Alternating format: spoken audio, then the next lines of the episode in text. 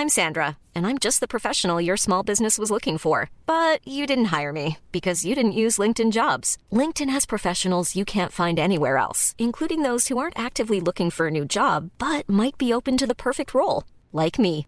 In a given month, over 70% of LinkedIn users don't visit other leading job sites. So if you're not looking on LinkedIn, you'll miss out on great candidates like Sandra. Start hiring professionals like a professional. Post your free job on linkedin.com/people today. Bonsoir à tous et bienvenue à l'heure des pros. L'image donnée cet après-midi à l'Assemblée nationale par la France insoumise restera comme une preuve d'irrespect, irrespect des institutions, irrespect des hommes et des femmes, et notamment de Madame Borne, irrespect des policiers qui sont sur le terrain. Et si j'osais, je parlerais d'une d'une attitude anti-républicaine. Mais chacun pourra juger et en parler ce soir avec Véronique Jacquier, avec Renaud Girard, avec euh, Gilles William Goldnadel et avec Georges Fenech. Jamais, jamais, je n'avais vu ce qui s'est passé cet après-midi à l'Assemblée nationale. Jamais. Jamais. Euh, je voulais vous montrer une première séquence lorsque Madame Borne, et c'est peut-être l'image qui restera, en tout cas pour moi, de cette journée, lorsque Madame Borne a voulu rendre hommage aux policiers qui sont morts sur le terrain, vous allez voir toute l'Assemblée nationale se lever. Toute l'Assemblée nationale, excepté la France insoumise. J'ai confiance dans nos forces de l'ordre et j'ai le plus grand respect pour elles. C'est pour cela que j'ai envers elles la plus grande exigence. Et je le dis sans détour. Honte à ceux qui attaquent systématiquement nos policiers et nos gendarmes.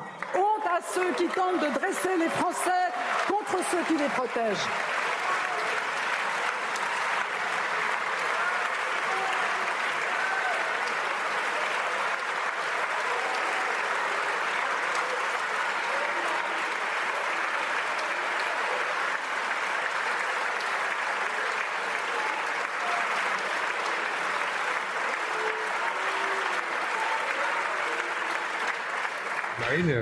C'est l'image la plus forte, pour moi, de cette euh, journée. Le silence et ces députés de la France insoumise qui ne se lèvent pas. La police tue, euh, a dit Jean-Luc Mélenchon. Nous avons eu euh, l'illustration de la pensée de la NUPS et de la France insoumise avec cette image que je vous soumets ce soir pour commencer cette émission. On parlera également du chahut et des pitreries de la NUPS à l'extérieur de l'Assemblée nationale aujourd'hui. On a un tiers des Français qui sont dans cette euh, pensée euh, gauchiste qui a fait tellement de mal au pays depuis euh, 1968 et qui ne voient pas euh, le crime euh, un peu partout. Euh, J'ai une amie qui est une euh, grande animatrice de télévision d'ailleurs, euh, plutôt euh, bon teint, euh, plutôt euh, dans la ligne. qui c'est, évidemment. Voilà. On se dit, Euh, est-ce qu'il a été dire son nom ou pas suivi par euh, euh, des gens euh, qui lui ont euh, vu son, il avait un- une belle bague, qui sont rentrés dans son appartement, qui l'ont bâillonné, etc.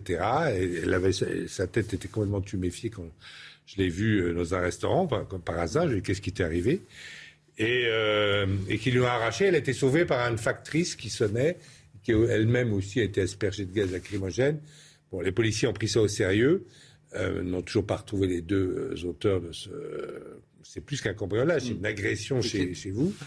Voilà, et je lui ai dit, ben voilà, le- je lui ai dit, euh, j'étais un peu méchant, je lui ai dit, ben, l'insécurité, c'est pas une invention euh, des hommes politiques de droite, visiblement, ça existe, quoi. Voilà. Et là, on voit un tiers des, euh, des députés, enfin des, des députés qui représentent, je veux dire, un tiers des Français. Je sais pas Oui. si ce Bon, tiers-là. Renaud, Renaud, Renaud, vous avez, pas, c'est pas possible. C'est un Court. Non, mais écoutez, euh, très sincèrement, votre étonnement m'étonne, Monsieur Pro. C'est l'extrême gauche. Oui, Non, là, mais- non, on, mais- est, on est- si non, mais- la mandature, ce doit être ce que j'ai vu Non, mais oui, non, euh, mais ce il- matin, je comprends même pas qu'Elisabeth Borne, elle n'ait pas arrêté. Monsieur Pro. C'est, enfin, Elisabeth Borne ne pouvait Pro- pas parler Oui. avec des gens, d'abord c'est mal élevé, Oui. c'est mal élevé. C'est mal élevé aussi de m'interrompre, Monsieur Pro. Alors, non, ce- ceci posé, ceci, ceci posé, Monsieur Pro, très sincèrement, très sincèrement, euh, c'est le- c'est la figure de l'extrême gauche. Euh, ils, ils sont pas là pour vous plaire, ils sont pas, ils sont là pour plaire, euh, effectivement, comme l'a très bien dit Renaud, à un peut-être, oui, un petit tiers, un petit tiers des Français qui détestent la police qui détestent l'État et qui détestent la nation. Ça transcende le problème de la sécurité. Ils détestent aussi la nation, ces gens-là. Donc ils sont, ils sont très contents justement de vous faire râler, de nous faire râler, et, et ils, veulent aussi, ils veulent aussi montrer, par leur transgression, qu'ils sont la seule opposition. Comme le Rassemblement national est plus posé et plus respectueux, ils sont la seule opposition. Là, c'est quand même une faute politique de ne pas avoir rendu hommage à, ceux qui sont tombés pour notre sécurité, l'hommage qu'elle a voulu rendre à la police nationale. C'est plus qu'une plus qu'une position, c'est une faute à mon avis. Non, c'est une faute morale. De... Pas, de leur point de vue, c'est pas une faute politique, c'est une, faute morale, Mais euh, c'est aussi une faute politique de ne pas s'être associé en se levant. Mais moi j'ai l'impression que c'est contre-productif, mais peut-être c'est contre-productif. Je dis c'est une faute. Moi, je pense que c'est une épreuve de vérité, justement. La NUPES montre son vrai visage. Elle montre qu'elle veut la lit. Elle montre que ça va être comme ça pendant cinq ans. D'un autre côté, vous avez le RN qui, au contraire, sont bourgeoise et montre une attitude extrêmement respectable pour être la première force d'opposition à droite. Elle veut truster le, truster le, couloir des LR. C'est plutôt malin. De l'autre côté, on a des gens qui, qui, montrent, pardonnez-moi, qu'ils sont idiots sur le plan politique parce que ça va jouer contre eux. Forcément, je pense que bien des Français vont être obligés d'ouvrir les yeux. Deuxième séquence que je vous propose, euh, la séquence Chahut. Et je disais tout à l'heure, je, suis même étonné qu'Elisabeth Borne euh, n'ait pas arrêté en disant, mais enfin, euh, c'est anti-républicain ce que vous faites. Je parle, vous m'écoutez, parce qu'évidemment, on peut s'interrompre sur un plateau de télévision, cher Gilles William.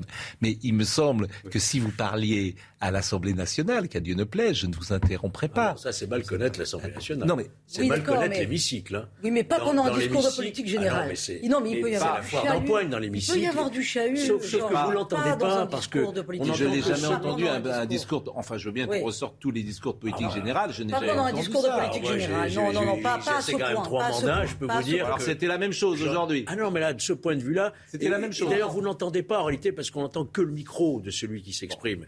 Mais le chahut, ça fait partie euh, des, je dirais, des, écoutez, habitudes dans l'hémicycle. Hein, euh. Écoutez, moi je n'ai jamais entendu ça. Je ne dis pas que c'est bien. Non, mais je ne dis pas que c'est bien. Mais vous les questions d'actualité. Pas pendant que le Premier ministre parle pendant une heure et demie sans interruption. jamais j'ai entendu ça, euh, Georges Fenech. Non mais attendez, moi ce qui m'a choqué, quel exemple on donne aux Français Alors, Écoutons, écoutons ces exemples de chahut parce que c'était sans discontinuer. Écoutons. Ensuite, nous devrons soutenir les soignants. Le Covid a mis à jour les fragilités de notre système de soins.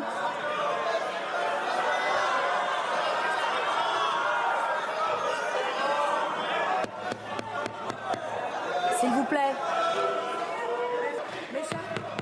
Mes chers, s'il vous plaît. Pas de telles manifestations dans l'hémicycle, s'il vous plaît. Madame la Première ministre continue. Ça n'a rien à voir.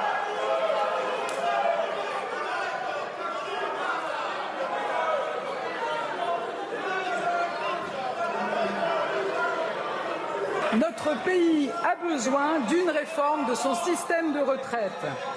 Elle ne sera pas uniforme et devra prendre en compte les carrières longues et la pénibilité. Elle devra veiller au maintien dans l'emploi des seniors. Mon gouvernement l'amènera dans la concertation avec les partenaires.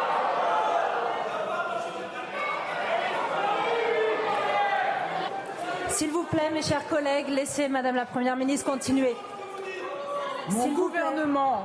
Ah, moi, il me semble que ça pose un problème. D'abord, Madame Braun-Pivet, c'était sa première euh, au perchoir. Donc on peut euh, convenir peut-être qu'elle ne connaît pas les us et coutumes, mais elle n'a pas été très autoritaire, elle a manqué de fermeté, euh, pour le moins. Mais c'est quand même une image du Parlement qui est donnée. Il me semble que euh, Madame Borne doit être entendue. Et puis après, on a le droit, euh, et on ne s'en prive pas ici, de discuter. Mais donner cette image, je ne veux pas sortir euh, l'argument des enfants de France qui regardent l'Assemblée nationale et qui vont aller demain à, à l'école et qui vont chahuter leurs professeurs.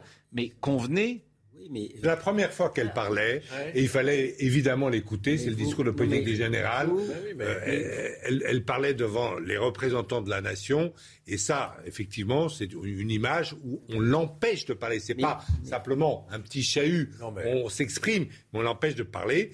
C'est pas démocratique, c'est pas, le débat. Pas une bonne image. Ce sont des gens. C'est anti-républicain, pardonnez-moi. Vous imaginez si ce matin. Pardonnez-moi, pardonnez-moi, mais déjà le Madame chef venait quand même du côté mais non, mais de la NUPES. Hein. Oui, pas. Dès qu'elle a abordé la question des retraites. Oh, il y avait des bons et des mauvais élèves aujourd'hui dans l'hémicycle. Gilles William. Euh, première chose. Deuxième chose, Pascal, Pascal, si Elisabeth Borne sans doute ne s'est pas autorisée à les couper ou à, les, ou à leur dire stop, elle n'a pas non plus cette culture parlementaire. Donc elle-même a peut-être été étonnée et peut-être n'a-t-elle pas voulu se montrer trop. Non, mais elle n'a pas voulu passer pour la Madame Tape dure. Voilà, elle s'est dit je suis première ministre. Elle a d'ailleurs été l'armure. Je me présente devant les Français. Voilà. Elle a été très voulu rester concentré, en tout cas, ce qui n'était pas facile. oui, et euh, on parlera tout à l'heure de son discours sur le fond. Gilles William. Non, mais ils ont, ils, ont décidé d'être disruptifs. Ils ont décidé donc de, de, de déplaire. Ils ne sont pas républicains. La réalité, c'est que l'extrême gauche n'est pas républicaine. Elle a expliqué d'ailleurs, avec une euh, rude franchise, que euh, si on pouvait faire un troisième tour dans la rue, ils le feront. Et s'ils avaient le pouvoir d'aller encore plus loin, ils iraient plus loin. Ils ne sont pas dans la démocratie, ces gens-là. Pardon de le dire. Alors qu'ils euh, prétendent que ce sont les autres qui ne sont pas républicains. Mais, mais, c'est le voilà. Bon, la ficelle est un peu grosse. Non, mais c'est le propre. Il est 20h16. Consolons-nous quand même. Leur semaine a été calamiteuse avec les affaires, avec euh, les affaires Coquerel et, et Bouaf. Croyez-moi, c'est pas une bonne semaine pour eux. 20h16, Jeanne Cancard.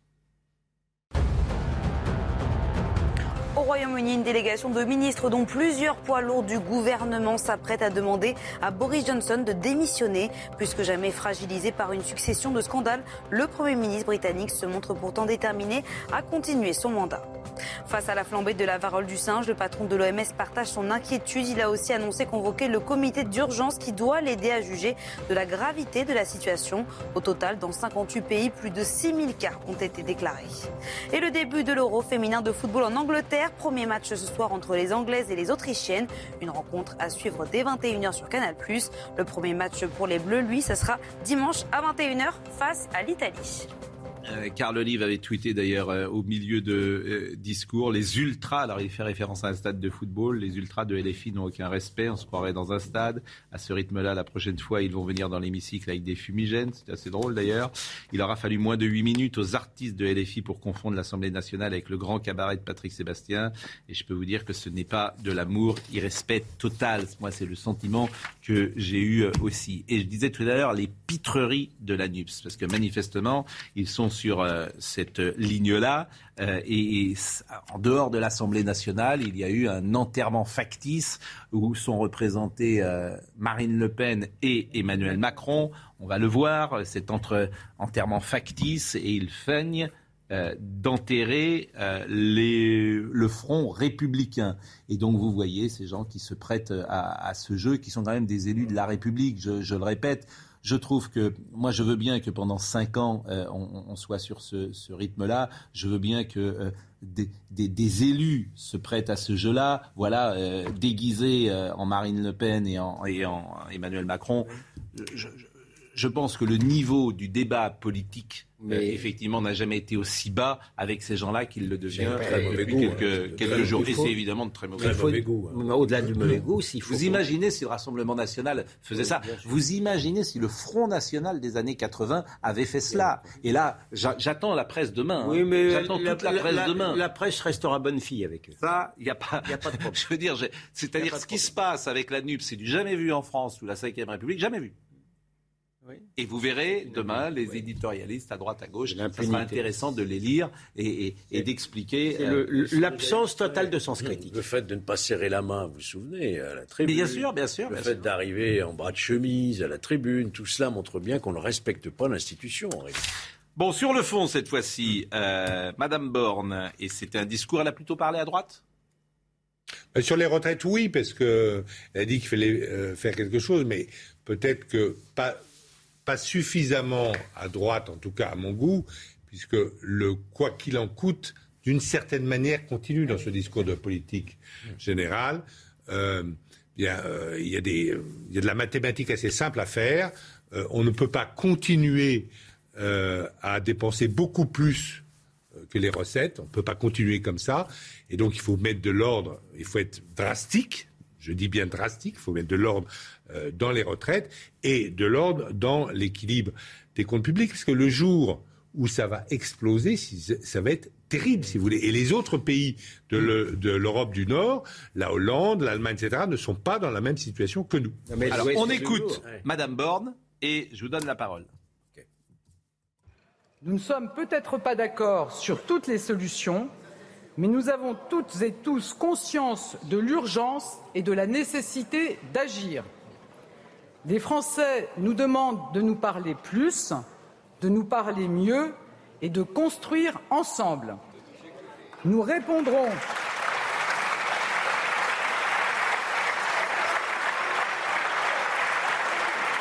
C'est forte de ces convictions, des valeurs que je chéris et protège, comme femme, comme citoyenne, comme élue, comme Première ministre, que je crois souhaitable et possible que chaque conviction, chaque idée puisse être défendue, débattue et, s'il le faut, combattue. Une nouvelle page de notre histoire politique s'ouvre. Nous allons l'écrire ensemble. Alors devant vous, je m'engage à partager les enjeux et les contraintes, à vous faire part de nos feuilles de route et des différentes voies que nous pourrions emprunter. Je m'engage à ne jamais rompre le fil du dialogue avec les groupes parlementaires, avec les forces vives, avec les Françaises et les Français. Je m'engage à bâtir des compromis ambitieux, sans compromission sur les valeurs, des solutions concrètes, des majorités de projets et d'idées. Les Français ont sonné l'heure de la responsabilité. Nous serons au rendez-vous. Nous avons toutes et tous une part à prendre. Nous avons tout pour réussir. Bâtir ensemble, nous y parviendrons. Alors, le mot important, c'est compromis, Georges oui, Oui, ce compromis, il sera texte par texte. Peut-être. Moi, ce qui me frappe tout de même, c'est cette lecture du scrutin législatif que fait euh, la Première ministre et le Président de la République, qui consiste à dire les Français nous ont demandé de construire ensemble. Mais qu'est-ce qui autorise cela? Moi, j'ai peut-être une autre lecture. Les Français nous ont demandé de changer de politique purement et simplement. Car le discours qu'a repris Mme Borne, aujourd'hui, c'était le discours d'Emmanuel Macron. Il n'y a rien qui change, comme si les élections législatives, finalement, n'avaient pas eu lieu. Je vais vous donner un seul exemple concret.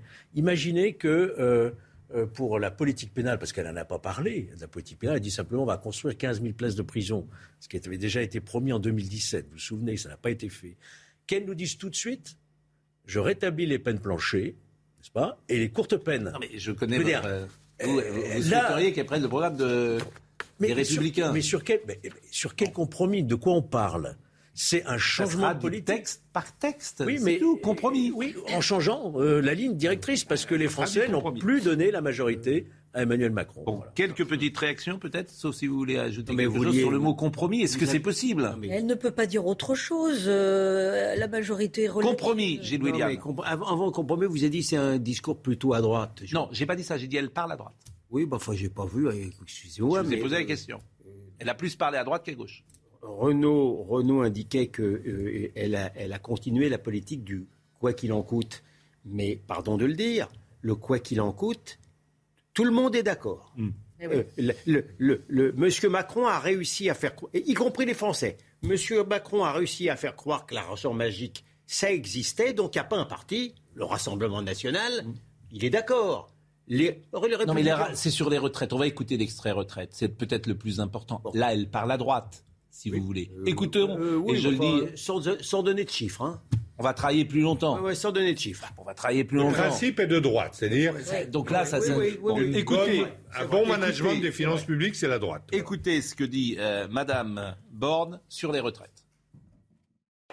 Notre modèle social est un paradoxe, à la fois l'un des plus généreux et l'un de ceux où l'on travaille le moins longtemps. Notre système de retraite est une exception alors que l'on part plus tard chez la totalité de nos voisins européens.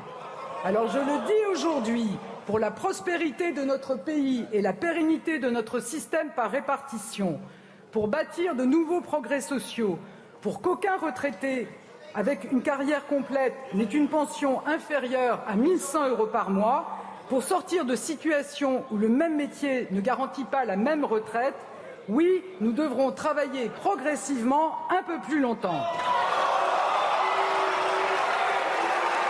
Notre pays a besoin d'une réforme de son système de retraite. Elle ne sera pas uniforme et devra prendre en compte les carrières longues et la pénibilité. Elle devra veiller au maintien dans l'emploi des seniors. Mon gouvernement l'amènera dans la concertation avec les partenaires.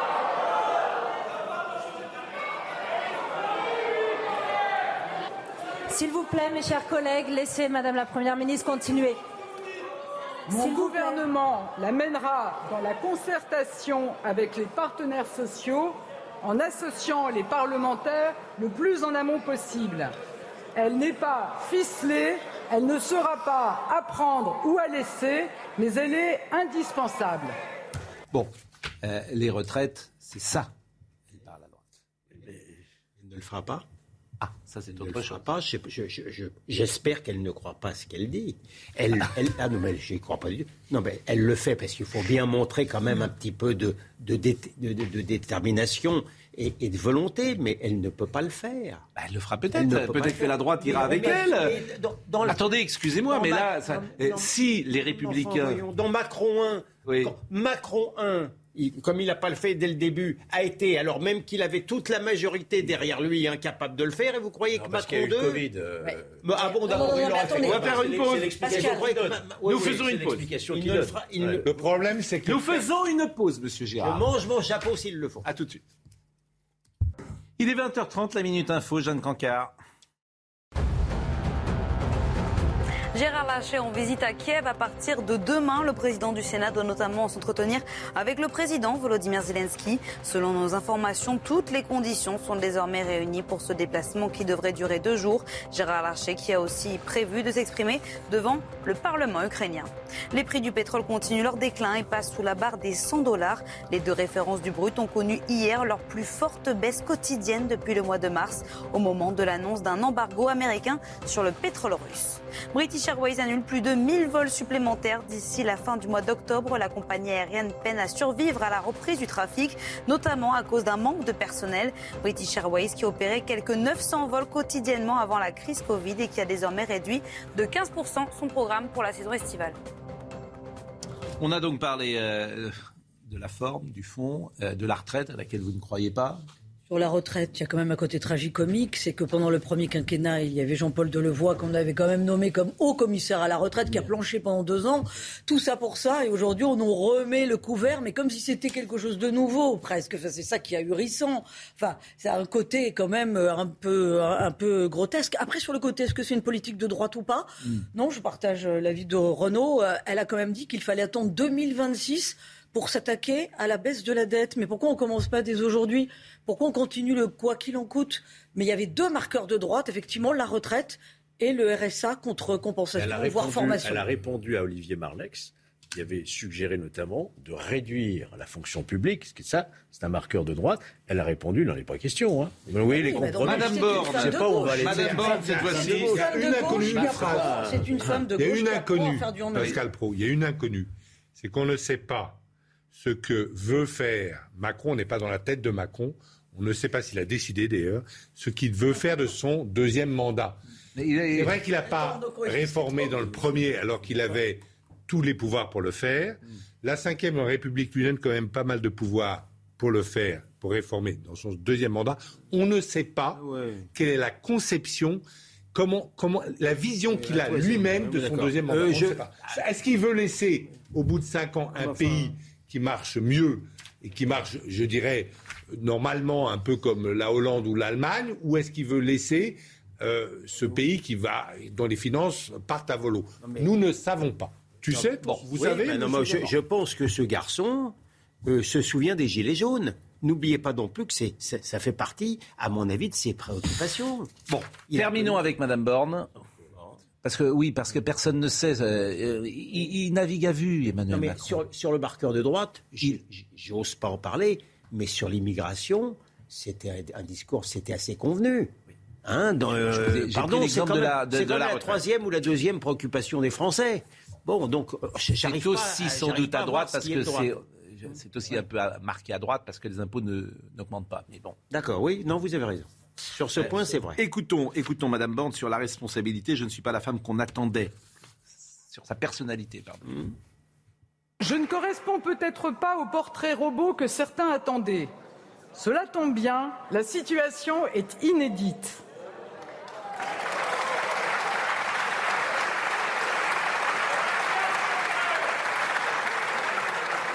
Je n'ai pas le complexe de la femme providentielle. J'ai été ingénieure, femme d'entreprise, préfète, ministre. Mon parcours n'a suivi qu'un fil rouge, servir. Bon, ça c'est sur sa personnalité. Puis le deuxième passage qui est fort qu'on retiendra également, euh, c'est lorsqu'elle s'est exprimée sur euh, son passé, notamment qu'elle est pupille de la nation. Écoutons Madame Borne. Si je suis ici devant vous, Première ministre de la France, je le dois à la République. C'est elle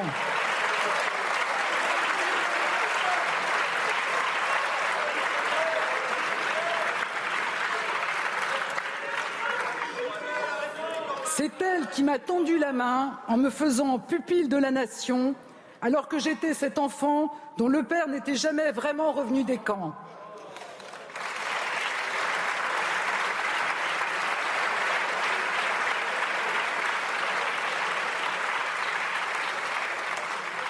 C'est elle qui m'a montré que le travail peut déjouer les destins tracés et qui m'a donné un métier.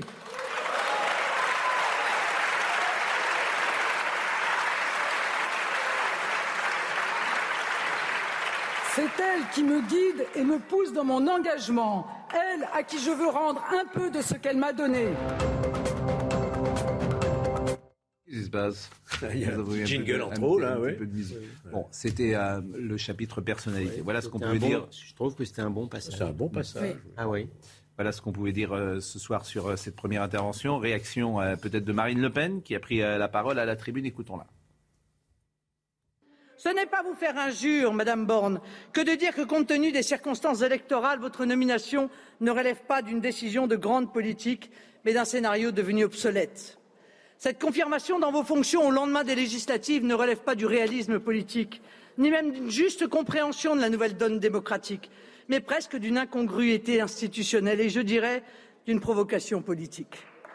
C'est un choix qu'a fait Emmanuel Macron et on en voit immédiatement les limites puisque Madame la Première ministre, vous êtes aujourd'hui dans l'impossibilité de solliciter un vote de confiance et j'ose dire que vous avez bien fait, car nous n'avons aucune confiance dans votre gouvernement. Le président n'a pas compris l'injonction nouvelle qui lui était faite de prendre du recul, de s'effacer devant la volonté du peuple et de n'avoir pour seul devoir que de la mettre en œuvre. Le pays voulait davantage de sécurité, il reconduit Éric Dupont-Moretti. Il s'inquiétait du malaise dans la police et constatait le désastre du Stade de France et il confirme Gérald Darmanin. Il constate l'effondrement de l'hôpital et notamment des services d'urgence. Il nomme François Braun qui suggère comme réponse de les fermer la nuit. Il réclamait, de la sincérité et se donne comme porte-parole Olivier Véran. Il attendait de la cohérence et voit la très courageuse Sarah El Haïri contrebalancer symboliquement l'invraisemblable nomination du wokiste Papendiaï. Le pays voulait de la retenue et il invente un ministère du plein emploi comme on sortirait du chapeau un ministre du bonheur. Offensive, manifestement, et très politique en même temps. Oui, mais enfin, quand même, c'est le minimum syndical euh, pour le Rassemblement national dans l'opposition. On est loin du chahut de, la NUP, tout de même. Ce qui est intéressant, c'est qu'elle souffle le chaud et le froid. C'est-à-dire que là, elle tacle le gouvernement et puis par ailleurs, elle n'arrête pas, depuis qu'elle est euh, dans l'hémicycle, de, dire on est une force constructive pour les cinq ans qui viennent. Tout ça, évidemment, pour truster le courant des LR. Donc, c'est voilà, il y, a, cette ambivalence, mais sur laquelle elle joue finement. Ce qui est intéressant, c'est qu'elle a mis en, priorité, là, dans son discours, euh, la sécurité et l'immigration, qui pour une raison que je ne connais pas, j'ai pas entendu immigration. Elle n'avait pas. Non, elle n'a pas parlé. J'ai pas entendu immigration. Si, si, après, c'est assez connu, mais, elle on n'attendait pas autrement que là-dessus. Bon. Elle, a, elle, a, critiqué, oui, sur la sécurité. Euh, et ensuite sur le Stade de France Darmanin. Donc elle a critiqué euh, Dupont-Moretti et euh, Darmanin, euh, de, elle a critiqué leur maintien, parce que en fait, selon elle, à mon avis, euh, il n'y a pas une politique sécuritaire et même euh, d'immigration plus ferme, mais c'est des thèmes qu'elle n'avait pas évoqués, qui n'étaient pas sa priorité dans son débat avec Macron. Donc en fait, c'est comme si elle faisait un deuxième débat avec Macron, mais sans qu'il soit là pour lui répondre. Les masques, maintenant. D'abord, est-ce que vous portez des masques? Vous, dans la vie tous les jours. Ce qui était intéressant, c'est que dans l'hémicycle, la moitié était masquée, l'autre moitié pas masquée, le gouvernement était masqué. Le gouvernement était Donc on voyait une ligne de fracture politique. Le gouvernement était masqué symboliquement. Euh, mais le gouvernement avance masqué, peut-être. Oui. Hein. c'est une possibilité. Mais c'est vrai que les députés, manifestement, euh, ont choisi leur camp et majoritairement, ils n'étaient pas masqués. Mais vous, vous portez le masque, par exemple, dans les transports en commun Bon, je, fais de la résistance, d'ailleurs. Renaud Gérard, vous portez le masque? Non, non, non, mais si euh, on, me, on, me, disait qu'il fallait le, le remettre, ben, je le remettrais. Euh, Gilles William, vous portez le masque Jamais. Et Georges Moi, je le remets dans le métro, effectivement, mais je ne suis pas pour l'obligation. Hein. Voilà. Alors, écoutons M. Estrosi euh, ce matin, parce qu'il a, alors lui, il a toujours été cohérent. Mais je me demande si c'est légal, hein, ce qu'il a fait. Hein. Je me pose, je me bah, la question. Il y a, un recours. Un juriste. Et non, mais parce que là, c'est une restriction de liberté prise par un arrêté municipal. Oui. Et je me demande s'il y a un recours, si ce ne serait pas retoqué. Mais, il y a un recours qui va être. Euh, je me quand il avait pris aussi déjà des arrêtés pour interdire le burkini sur les plages, ça avait été retoqué. Ça peut se faire au niveau de la loi, au niveau gouvernemental, mais au niveau municipal, c'est quand même une restriction de liberté qui, à mon avis, ne relève pas. C'est-à-dire qu'au niveau municipal, on ne peut pas le faire, mais au niveau gouvernemental, on peut le faire. Je pense que oui. Il a des, parce qu'il y a une loi d'habilitation. Le maire a des pouvoirs de police générale. Ça. Donc il faut qu'il puisse démontrer que pour que l'ordre continue à régner à Nice, il faut que les citoyens portent le masque. Mais le maire a des pouvoirs de Christian Estrosi, écoutons-le ce matin, c'était euh, sur euh, RTL.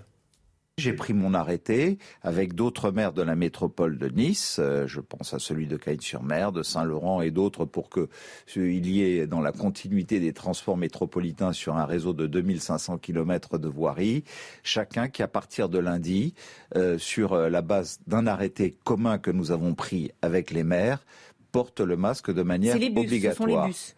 Ce sont les bus, c'est le tramway. Bon, c'est un enfermiste euh, et un alarmiste depuis le départ. Il a toujours été cohérent euh, de ce point-là. degrés à Nice en ce moment. Oui, mais nous sommes d'accord. Alors, euh, on écoutera tout à l'heure M. Pelou, mais d'abord M. Blachier, qui était avec nous ce matin, qui est médecin, donc qui a une réponse de médecin, d'infectiologue, qui lui a répondu. Moi, je, pense que c'est totalement décalé par rapport à la vague qui va atteindre son pic dans les prochains jours. Je pense que ça va rien changer. Je pense que ce genre de, déclaration, c'est très politique. Euh, et je ne crois pas du tout que ce soit basé sur un quelconque fondement euh, euh, de santé publique. Et c'est pas de rajouter le masque dans les quelques bus niçois qui va changer la situation épidémiologique. Donc, à part embêter les gens dans une période où il fait extrêmement chaud, je suis pas sûr que ça change grand-chose. Alors, on sait que David Lisnard et Christian Estrosi ne s'apprécient pas beaucoup, mais David Lisnard lui a parlé, a parlé d'infantilisation avec euh, ce qu'a dit euh, M. Estrosi euh, ce matin. Et le maire de Cannes, lui, est contre l'idée que chacun soit obligé de porter le masque. Oui, mais je crois que moi, je suis plutôt sur la tendance Lisnard. Hein. Hmm. Je vous dis, ça pose un problème qu'un maire puisse restreindre comme ça, à ce point, les libertés. À mon avis, c'est pas dans son pouvoir. Et en plus. dire que vous vous réveillez tard, parce que ça fait quand même deux ans qu'on les restreint les libertés, mais bon. Non, mais, je dis dans les, dans les pouvoirs de police du maire. Oui, c'est ça que j'ai compris.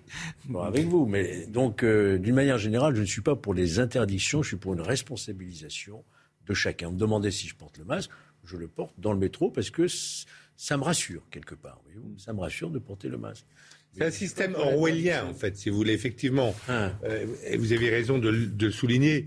Si euh, vous imaginez effectivement ces tramways où il fait 35 degrés, et on est obligé parce qu'il y a un politicien qui voulait de le faire, de porter un masque. Il y a un côté, oui. Ce qui, sans doute, et c'est ce que dit Martin Blachier, ne changera évidemment rien. rien. Mais Pascal, c'est Évidemment une simple mesure électoraliste. Nice est la ville de France avec montant il y a le plus de retraités. Le message de Christian Estrosi, c'est je vous protège, mes loulous, vous avez voté pour moi, je vous protège. Ah bon, il n'y a pas d'élection. Alors, il leur parle alors en revanche, tout le monde ne pense pas la même chose. Et vous savez qu'ici, on donne, euh, on essaye en tout cas de donner euh, tous les opinions. De fabrique. Exactement. Et, Gilles Pialou, euh, non, c'était pas euh, Gilles Pialou d'ailleurs, c'est Monsieur Pelou qui est intervenu ce matin sur Europe il fallait le garder au moins dans les transports. Hein. Prenez le prenez le tram, prenez le train, prenez les métros quand, il y en a dans les grandes villes. vous apercevez que les gens ont enlevé le métro Là, à l'heure actuelle, le virus circule tellement que vous prenez le métro sur plusieurs stations, vous êtes quasiment sûr d'avoir croisé quelqu'un qui, est, contaminé. De dire euh, on fait euh, appel au bon sens des Français, ça j'y crois pas un seul instant. Je fais confiance au peuple français quand d'un coup ils ont des instructions et on leur dit il faut faire comme ça. C'est autre chose de dire le bon sens. Les gens vous leur dites rien, ils vont rien faire. Il vaut mieux dire on remet le masque dans les transports, on remet le masque et on, on, on, on fait ce, ce, ce, cette précaution on remet le gel hydroalcoolique partout, euh, voilà, tout ça, plutôt que de se dire, euh, au mois de septembre, s'il y a un nouveau variant, on va être obligé de ressortir cette horreur du confinement. Je pense qu'il ne faut pas non plus être anxiogène à ce point-là. Non, mais il ne croit pas à la responsabilité des uns et des autres. Moi, je, veux y croire quand même. il faut y croire d'ailleurs. parce que... Ces propos ne me choquent pas. Hein. oui, mais, mais en fait, euh, pourquoi faut y croire? Parce que on le voit dans la rue. Qui souvent porte un masque? On devine que ce sont des gens fragiles, notamment des gens âgés. Moi, je vois beaucoup de gens qui portent le masque parce qu'ils ont peur et ça les, rassure. Oui, mais ils le mettent spontanément. Exactement. Il est 20h45. Dans une seconde, nous allons parler de la grève SNCF. Mais avant cela, c'est euh, le la Minute Info de Jacques En Ukraine, à Sloviansk, dans l'est du pays, les civils sont appelés à évacuer cette ville bombardée par les Russes qui représente leur prochain objectif dans leur plan de conquête totale du bassin du Donbass. Sur place, il reste actuellement 23 000 habitants, a déclaré le maire, contre 110 000 avant le début du conflit. C'est un air de déjà-vu en Chine, en plein rebond épidémique. Le pays reconfine des millions d'habitants, en particulier à Shanghai, un mois juste après la levée d'un long confinement strict qui avait duré plus de huit semaines. Et en France, face au risque d'incendie, les soldats du feu alertent dans les Bouches du Rhône. Notamment, les conditions de sécheresse sont les pires depuis 1959. On est sur un déficit hydrique de moins 75% pour le département, préviennent les pompiers mobilisés sur place. Voilà ce que nous pouvions dire euh, sur euh, cette minute info et apprendre grâce à vous, Jeanne Cancard. La grève de la SNCF. Euh, regardez le sujet de Mathilde Ibanez. Arriver jusqu'ici. Une galère, on a failli le rater. Une grève de train qui perturbe déjà le début des vacances pour ces Français. La SNCF l'avait annoncé. Aujourd'hui, c'est une journée noire.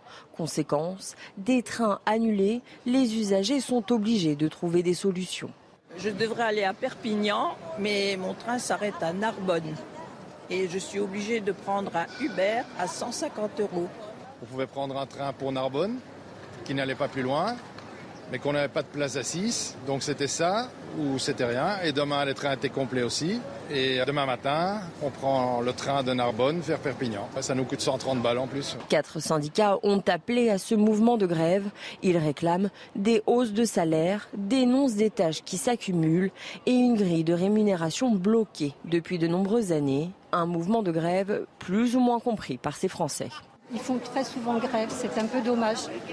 Il y a des gens qui auraient la possibilité de faire grève, qui aimeraient faire grève et qui ne le font pas. Je suis un peu partagé. Bon, il faut bien se faire entendre de temps en temps, mais bon, après, ça embête tout le monde. Ça fait pour peut-être, je sais pas. Face à la grève, la direction de la SNCF a prévu une table ronde avec les syndicats aujourd'hui. On en a parlé hier. Il y a deux sujets. Il y a d'abord est-ce que ces revendications sont légitimes, et puis il y a le moment qui est choisi.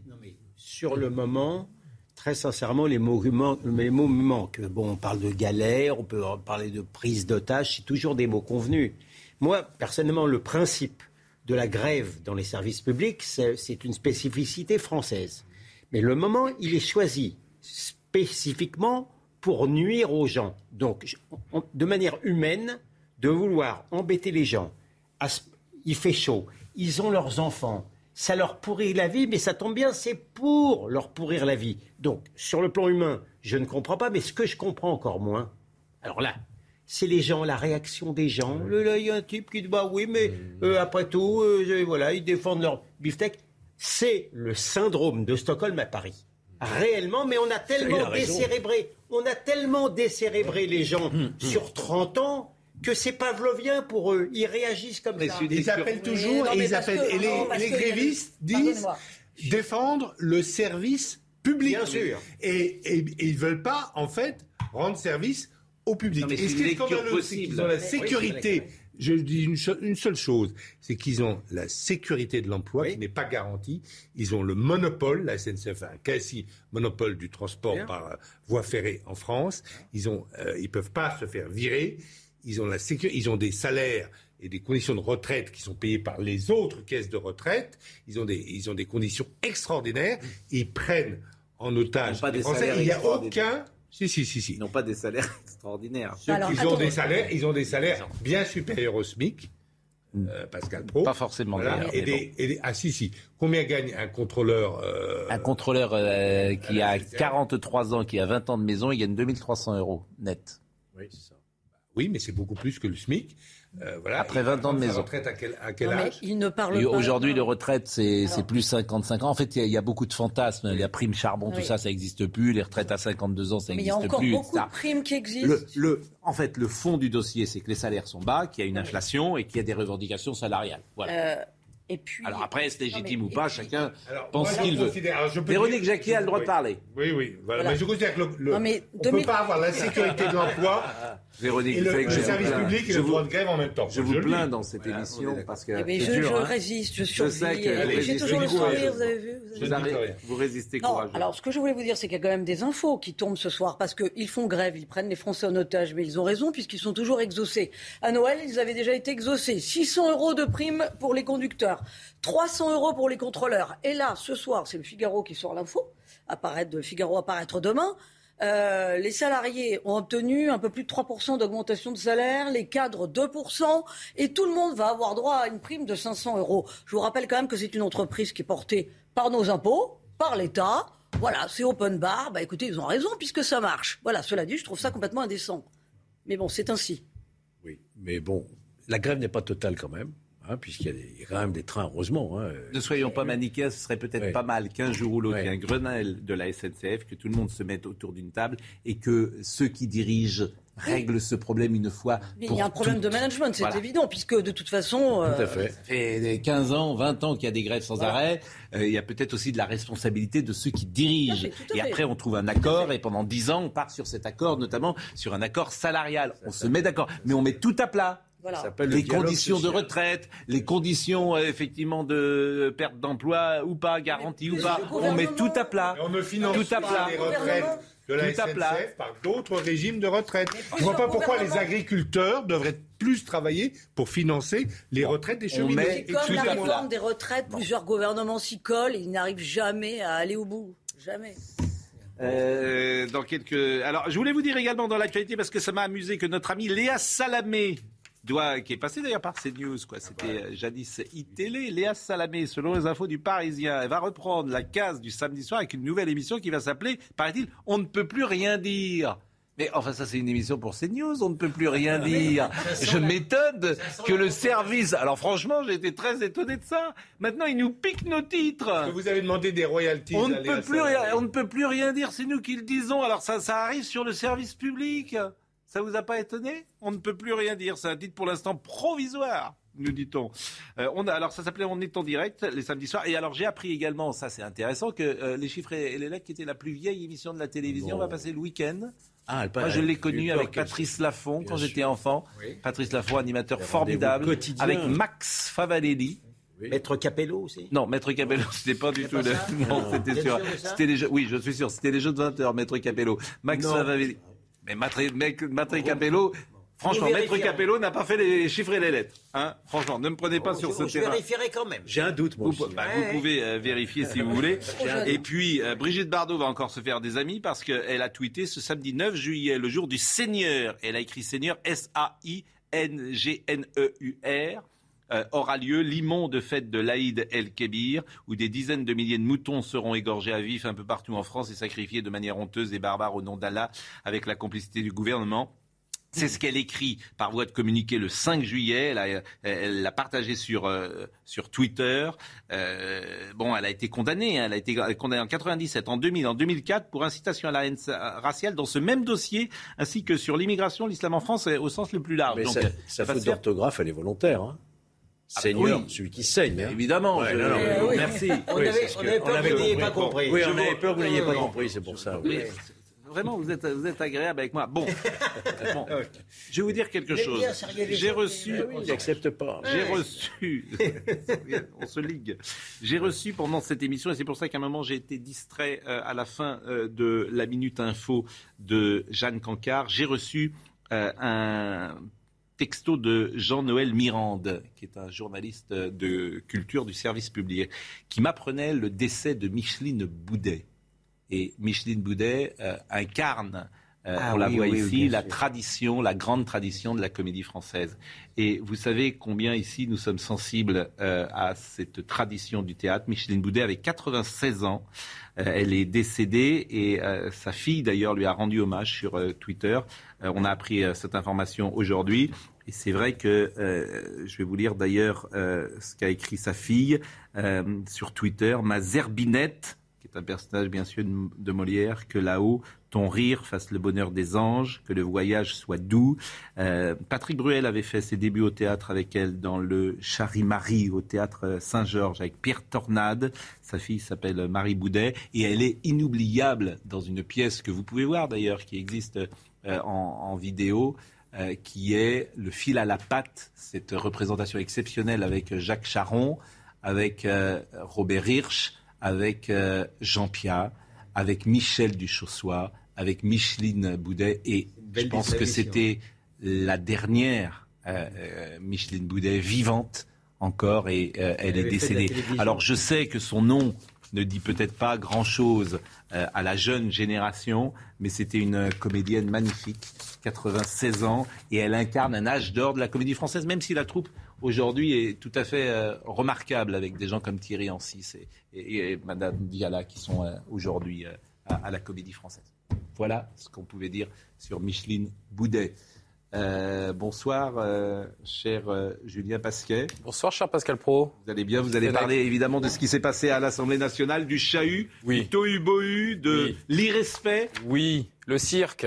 Vous appelez ça comme vous voulez, mais on a vécu une drôle de un drôle de moment, une drôle de séquence lors de ce discours de politique générale de la Première ministre. On va revenir sur le fond, mais aussi sur la forme, comme vous l'avez fait avec ce chahut de la, de la NUPES notamment. À Nice, le masque est obligatoire dans les transports à partir de lundi. Oui, mais attention. Ça nous attend au niveau national A priori, non. Attention. A priori, non. Attention, à la légalité. c'est pas Il y a un recours qui a été posé à Nice et c'est pas forcément légal. Mais en attendant, Christian Estrosi euh, va l'imposer si jamais euh, la mesure n'est pas retoquée, bien sûr. Est-ce que ça va nous tomber dessus au niveau national? On se posera la question. La grève qui a embêté beaucoup de gens aujourd'hui, on reviendra là-dessus. Et puis, je ne sais pas si vous en avez parlé, Pascal, ce récidiviste demandeur d'asile qui s'est attaqué une nouvelle fois à, des forces de police euh, dans le métro il y a quelques jours. Et on se posera évidemment toujours la question de la réponse pénale et de ce que l'on euh, peut faire avec ces individus qui polluent le quotidien de beaucoup de nos compatriotes. Et puis, je ne doute pas que vous direz un mot pour Micheline Boudet, parce que je connais également passion pour le théâtre français. Je voudrais ajouter une chose, Pascal. Vous avez un magnifique plat du pied. Et vous l'avez prouvé cet après-midi dans les couloirs de la rédaction. Oui, mais malheureusement, il n'y avait pas de. Il n'y avait, pas de caméra. mais j'en atteste. Il n'y avait pas de caméra. Merci. Nicolas euh, Baillet était à la réalisation, à la vision Philippe, au son Bastien et Philippe. Euh, Benjamin No, je le remercie. Corentin Brio et Thomas, notre stagiaire de troisième. Euh, Thomas qui est avec nous aujourd'hui et il est sérieux, rigoureux, attentif. Il est de la famille. Et, exactement. tout de suite, donc, Soir Info, présenté par son oncle, Julien Pasquet. Even on a budget, quality is non-negotiable. That's why Quince is the place to score high-end essentials at 50 to 80% less than similar brands. Get your hands on buttery soft cashmere sweaters from just 60 bucks, Italian leather jackets, and so much more. And the best part about Quince, they exclusively partner with factories committed to safe, ethical, and responsible manufacturing. Elevate your style without the elevated price tag with Quince. Go to quince.com slash upgrade for free shipping and 365-day returns. When you make decisions for your company, you look for the no-brainers. If you have a lot of mailing to do, stamps.com is the ultimate no-brainer. Use the stamps.com mobile app to mail everything you need to keep your business running with up to 89% off USPS and UPS. Make the same no-brainer decision as over 1 million other businesses with stamps.com. Use code program for a special offer. That's stamps.com, code program.